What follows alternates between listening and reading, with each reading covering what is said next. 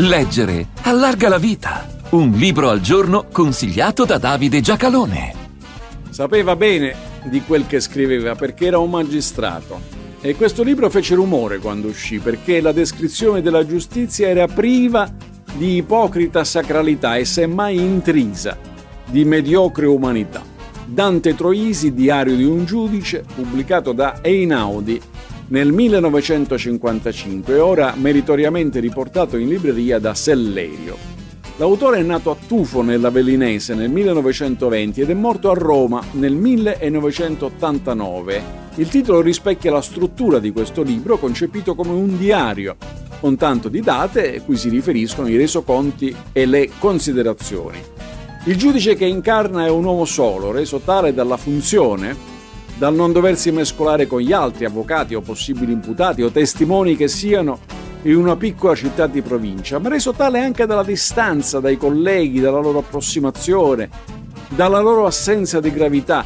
Nel corso di un piccolo festeggiamento per il pensionamento di un magistrato, racconta di un collega che gli si avvicina per informarlo che la sentenza di condanna che avevano stabilito pochi giorni prima è sbagliata, che l'imputato è innocente e che se ne è reso conto dovendo redigere le motivazioni, probabilmente anche perché è la prima volta che si è trovato a leggere le carte del processo.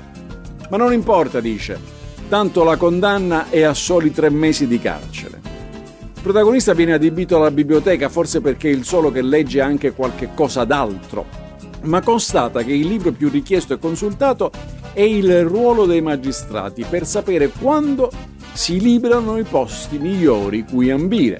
Ce n'è anche per gli avvocati, sciatti quando chiamati alla difesa d'ufficio, interessati più alla parcella che al diritto.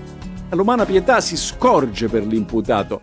In aula, leggo testualmente nel libro, l'imputato è così solo che non si stenta a riconoscerlo. Invitato a parlare rischia di essere allontanato se si eccita a difendersi, di sembrare pentito se è confuso, simulatore se piange, d'avere imparato la lezione dell'avvocato se si esprime con chiarezza. Insomma, è solo e ha sempre torto.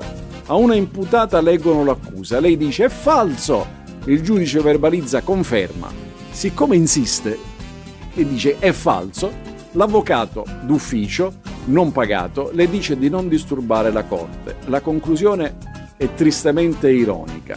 Leggo testualmente: domani sarò a Roma per assistere per la prima volta a un'udienza in Corte Suprema di Cassazione.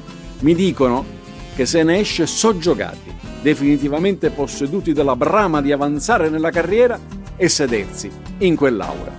A giurisprudenza dovrebbe questo libro essere fra le letture obbligatorie. Dante Troisi, Diario di un giudice, buone pagine a tutti.